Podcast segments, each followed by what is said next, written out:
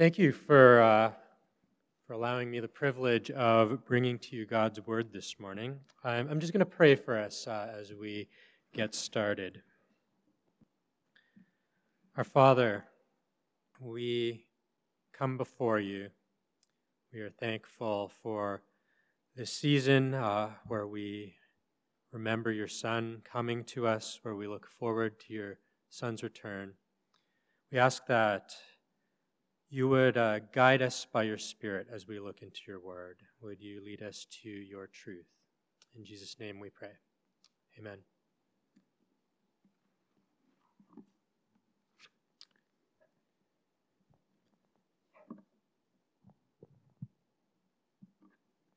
Merry Christmas. It uh, is still the Christmas season. And uh, sometimes, though, it's hard to remember that. It's hard to keep that in perspective as our culture speeds along to the next thing. Christmas Day was less than a week ago, and uh, it's hard to, to remember that. Uh, I'd venture a lot of us have already uh, kind of skipped on to the next thing, which is tonight. It's New Year's Eve. Do you have any plans for tonight? Do you have friends coming over, or are you going to a party? Or if you're like me, I'm an introvert. Uh, I would rather stay in. I have small children, so it's probably not going to be a wild night. Maybe more of a quiet evening in. Uh, are you going to brave the crowds tonight and the cold to pack into Times Square to see the ball drop? No? Some people uh, take this time of the year to stop and evaluate the past year and look forward to a new year with new resolutions and new goals. And it has been quite the year. A quick look at the major headlines of 2017 reminds us that uh, there was a lot that happened. There's a new president who was sworn into office. There's been some political scandals that have followed. There's been international tensions that have riveted up with North Korea. There's the Me Too movement, which uh, kicked off an unprecedented exposure of sexual harassment and assault uh, that's just permeated through our culture. There were major mass shootings in Texas and Las Vegas, and terrorism was a major headline again. There were protests against racial inequality that marked the NFL season, and the removal of Confederate monuments and the violence at protests in Charlottesville. It highlighted the racial tensions that still haven't been fully resolved in this country. There were less dire things too, and one of the things, one of the big news, news articles that popped up in the year end uh, reviews were uh, things like the solar eclipse. But generally, news organizations focused on uh, the ills of our society. And some of these things will be remembered for a long time to come. Some maybe not so much. Uh, time will tell. And I think this, the same is true when it comes to remembering events that have marked our individual lives this year. For some of us, it was a rather uneventful year. For others, it was a big deal. Maybe it was a job promotion or a career change, a big birthday, maybe a major transition in life, a birth or a death. Tonight, when the ball drops in Times Square, we will mark the end of 2017 and the beginning of 2018. It's kind of a curious tradition, this ball drop. Author Scott Huler calls it the greatest single moment of public timekeeping in the world. Did you ever wonder why a ball is dropped? It actually goes back to a now outdated method of commu- communicating what time is. It's hard to imagine in our day, but precise timekeeping was not a big deal for most of human history. Church bells tolling on the hour began in 1335 in Milan. and watches didn't even have a minute hand until the 18th century. As the Industrial Revolution took hold, it was actually the shipping industry that needed more precise time measurements. Ships' captains needed precise clocks to coordinate their celestial readings, which led to the invention of the chronometer in 1761. And this created a problem. How do all the ships coordinate their devices? The solution was a highly visible marker that could be viewed from a ship by telescope, a large ball. When this ball dropped at the same time every day, the ships could coordinate their chronometers. And now, advancements in technology quite quickly made the need for these markers irrelevant, except for in ceremonies and tourist attractions. And one was actually incorporated into Times Square in 1907 when fireworks were banned. And this leaves us with a, a very public display of timekeeping that is actually still broadcast around the world. So, with all of this, the question I want us to ask is what do we need to mark our lives as Christians? What defines our timekeeping and structures our days? What makes sense of the big events in our lives? Is it the school year? Is it long weekends and holidays that mark our time? Is it the stock market? Or is it the next video game release or big movie event? The next generation of iPhone? Is it the latest fashion trend? Seems that a lot of the public events by which we mark time lately are centered around consumer products. But let's turn to our text. It's a good Christmas text. It's the gospel reading, John chapter 1, verses 1 to 18. Uh, you can turn to it in your uh, bulletins this morning, or if you have a Bible, and I invite you to turn to it there and follow along. The Gospel of John, you will have already noticed from our earlier reading, is a bit different than other Gospel accounts. The Christmas stories we have probably focused on through Advent and on Christmas Eve and Christmas Day are usually drawn out of Matthew and Luke's gospel accounts. There we have the more familiar stories of angels appearing to Zechariah and Mary, the scandal of a teenage pregnancy, a baby born and laid in a manger, shepherds and wise men visiting, flight to Egypt, and the horror of a jealous political leader ordering the slaughter of children. But in John's account, these specific details are absent. It's not that they aren't important, it's just that John is focusing us on something else. He uses what seems like rather abstract, even philosophical terms light, darkness, the word, glory. You might be tempted to think that John is not concerned with history at all that much. You might even start to wonder about just how much John is concerned with matter, the, the physical creation. And this has led some people to call John's gospel a spiritual gospel. But in fact, the opposite might be a better way of describing it. John is very concerned with history. He's very concerned with God's good creation. Spiritual reality is just as important as physical reality. And he's actually taking what the other gospels have laid down, the other gospel writers have laid down in their narratives, and he pushes it a bit further. He emphasizes Jesus' divinity and his humanity. John's stretching our understanding of Jesus' relationship to time. We can see this by comparing the four gospel accounts together. The Gospel of Mark sets Jesus' life in the context of the prophets Isaiah and Malachi. He looks back a few hundred years and he quotes them in Mark 1. Matthew's gospel goes a step further and traces back Jesus' lineage to the patriarch Abraham. Luke goes even further in his genealogy and connects Jesus right to Adam. But John goes right back to the beginning. In the beginning. Do you hear echoes of Genesis 1 here?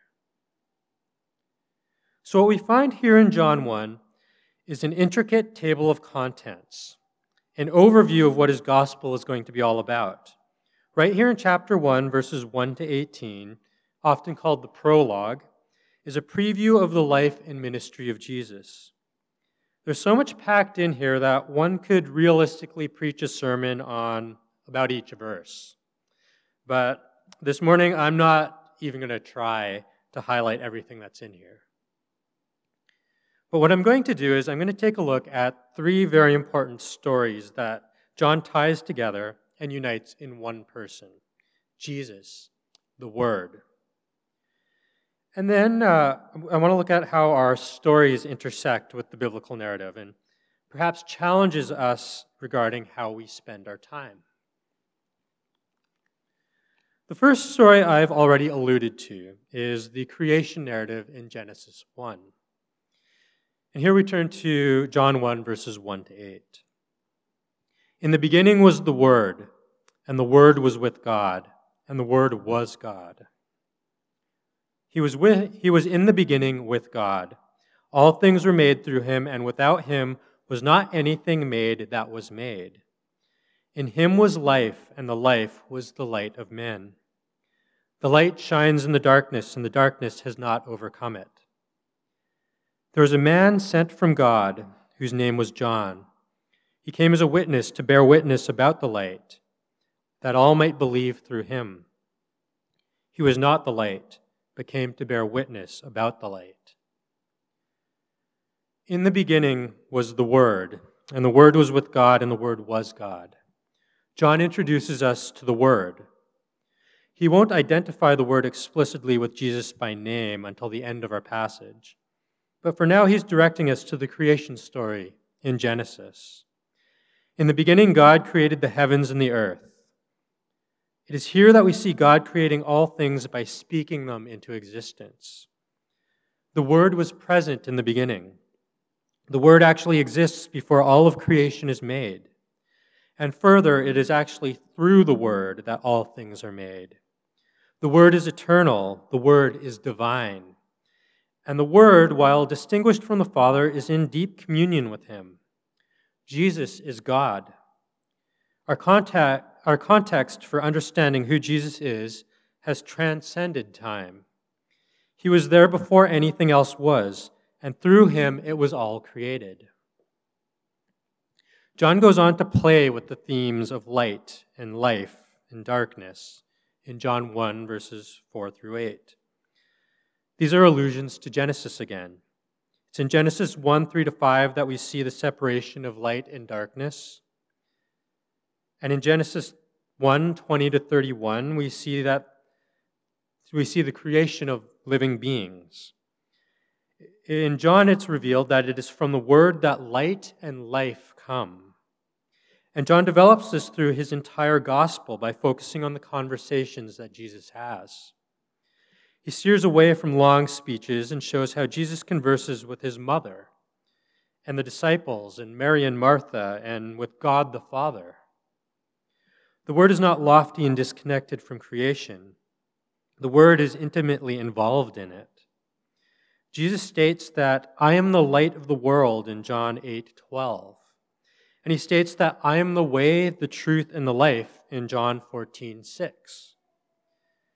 Blind people see. Lazarus is raised from the dead. There is this new creation spring, springing forth when Jesus walks the earth. Again, these are themes that John will develop more fully in his gospel, and so they're present in his introduction. And then, seemingly out of place in our passage, is this reference to John the Baptist's witness about the word in verse 8. But it's not, not totally out of place. It, it, it's paralleled with another reference to John the Baptist in verse 15. These references are there to, to deliberately further ground us in the story of salvation. John the Baptist bears witness to Jesus and further anchors the word's entrance into his very creation that he established. John the Baptist represents the great prophetic tradition of God's people, showing that the whole story of God's people is looking towards this event. But there's another story from the Old Testament that the Apostle John draws into his prologue. Skipping down to John 1 14 to 18, it says, And the Word became flesh and dwelt among us, and we have seen his glory, glory as of the only Son from the Father, full of grace and truth. John bore witness about him and cried out, This was he of whom I said, He who comes after me ranks before me, because he was before me. For from his fullness we have all received grace upon grace. For the law was given through Moses, and grace and truth came through Jesus Christ. No one has ever seen God, the only God, who is at the Father's side. He has made him known. The story being referenced here is from the book of Exodus. You'll notice I skipped over the middle verses of 9 to 13 in our passage. We'll come back to these in a moment. Well, the first eight verses of our passage are, are, are pointing forward in our passage. The last four verses are, are pointing backwards in our passage. And they do so by evoking the story of the tabernacle that symbolized God's glorious presence among his people. In the Exodus, in Exodus chapters 33 to 35, we enter into the story of God's people shortly after they worshiped the golden calf that they constructed while they were waiting for Moses to get back from receiving the Ten Commandments on Mount Sinai. In Exodus chapter 33, we're told about the tent of meeting, where God would speak to Moses face to face. In this particular meeting, the issue that Moses is discussing with God, there in chapter 33, is whether or not God's presence would continue to go with them as they journeyed into the promised land. There had been controversy as the golden calf had been constructed, and God's people turned away from him as, as Moses was listening to him. God's presence with his people was a big deal. It's what marked them as God's people. And closely tied to God's presence was the glory of God. God's glory was understood as the visible manifestation of God's power. It carried this sense of weightiness. It was often associated with fire or light. We're told that when God met with Moses, Moses' face shone with light, so much that it bothered everyone else, and he had to have a veil put over his face. The author Eugene Peterson says Glory is a light filled word spilling out the extravagant brightness that marks God's presence among us. It is also used to ascribe honor and dignity and weightiness to mountains and weather and men and women. But, most prominent, but the most prominent use in our scriptures is in relation to God. In John 1, verse 14, we're told that the Word became flesh and dwelt among us and we have seen his glory. Glory as the only Son from the Father, full of grace and truth.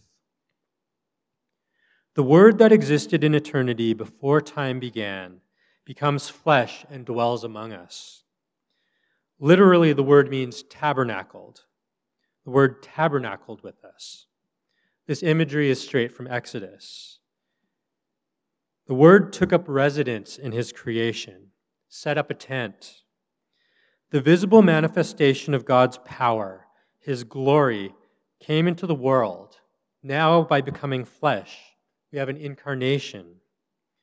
There's a deliberate use of tabernacle imagery here in John. And there's also, at the same time, an imagery to the light that characterizes the Word.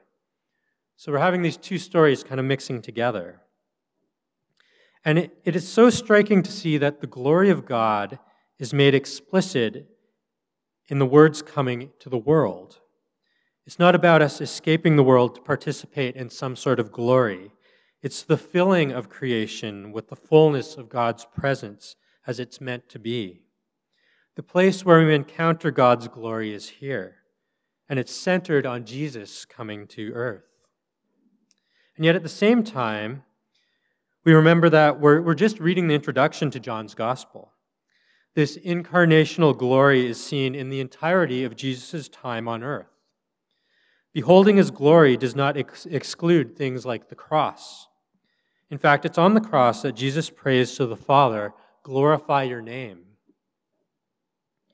The first time Jesus Christ is mentioned in this section on glory, in chapter 1, is in verse 17. The Word taking on flesh in the person of Jesus reveals God's glory to the world. And this glory is seen in a teenage pregnancy out of wedlock, in a newborn child set in a feeding trough because his parents couldn't get room at an inn. It's seen in a family forced to flee to another country, Egypt, because Herod is killing children. Somehow, God's glory is bursting through these all too human experiences and not necessarily just good experiences. But his glory is also seen in changing water into wine at a wedding feast, the Son of God talking to an outcast woman at the well, healing a blind man on the Sabbath, Jesus' refusal to stone a woman caught in adultery, and Jesus raising Lazarus from the dead. We've moved here into the third story the one that ties all the other stories together. In the middle of these two stories, one of the eternal word and the other of the glory of God, we find the focal point of our passage. The Genesis imagery bleeds into it from the front end, and the Exodus imagery bleeds into it from the back end. The Word of God and the glory of God overlap with each other in the story of Christmas. It's the story of Emmanuel, God with us the Word became flesh. Let me read verses 9 to 14 of John 1. The true light, which gives light to everyone, was coming into the world. He was in the world, and the world was made through him, yet the world did not know him. He came to his own, and his own people did not receive him. But to all who did receive him, who believed in his name, he gave the right to become children of God, who are born not of blood, nor the will of the flesh, nor the will of man, but of God. And the Word became flesh and dwelt among us, and we have seen his glory. Glory is of the only Son from the Father, full of grace and truth. The Christmas story, the story of the Incarnation, is where all the narrative strands of Scripture come together. Everything focuses in on Jesus. But this baby grows up and walks the earth. And John the Baptist cries out, He who comes after me ranks before me, because he was before me.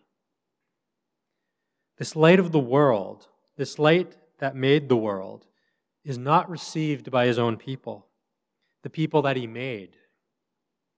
There's rejection. Jesus walks the road to the cross and is crucified. Yet, even in this act, his glory is made known. Jesus prays in John 17, shortly before he's betrayed and led to the cross. When he'd spoken these words, Jesus lifted up his eyes to heaven and said, Father, the hour has come. Glorify your Son, that the Son may glorify you, since you have given him authority over all flesh, to give eternal life to all whom you have given him. And this is eternal life, that they may know you, the only true God and Jesus Christ, whom you, ha- whom you have sent. I glorified you on earth, having accomplished the work that you gave me to do. And now, Father, glorify me in your own presence with the glory that I had before had with you before the world existed. The glory of God bursts forth in the strangest of places, in a birth and in a crucifixion, in a resurrection in the giving of the Holy Spirit, it will burst forth in the return of Jesus. Jesus makes God known to us. And we come to the center of our passage in John 1. But to all who did receive him, who believed in his name, he gave the right to become children of God, who were born not of blood, nor of the will of the flesh, nor of the will of man, but of God. What happens when we encounter the Word? Well, quite simply, we're required to make a choice. Will we receive him? Will we believe him? Receiving and believing are essentially the same thing here for John. Will we let the eternal word that created all things transform us and reconcile us to God? Will we be beacons that reflect God's glory to the world? And so now we come back to the question of how do we mark time in our lives? Are our lives marked and ordered by this story? Do the seasons of Advent and Christmas and Easter shape us, or do we just rush through them? Are our days structured by this story of the Word made flesh? Have we let it seep into the core of our being? Do we remind each other of this reality each day? Do we invite others into this reality? What does a life look like that isn't dictated by the seconds that tick by on your watch or your phone or your next big purchase it's not dictated by your vacation time or the fiscal year. What does a life look like that is ordered by the story of the eternal Word made presence to us in the person of Jesus? Can I challenge us this year to sit in this story? Let it form us, let it shape us. Let me pray. Father, you who sent your word to us. You who revealed your glory to us in a child, in a crucified Savior, you who reside with us. We ask that you would open our eyes to your presence in our lives each day. Show us how to order our lives according to your word. In Jesus' name we pray. Amen.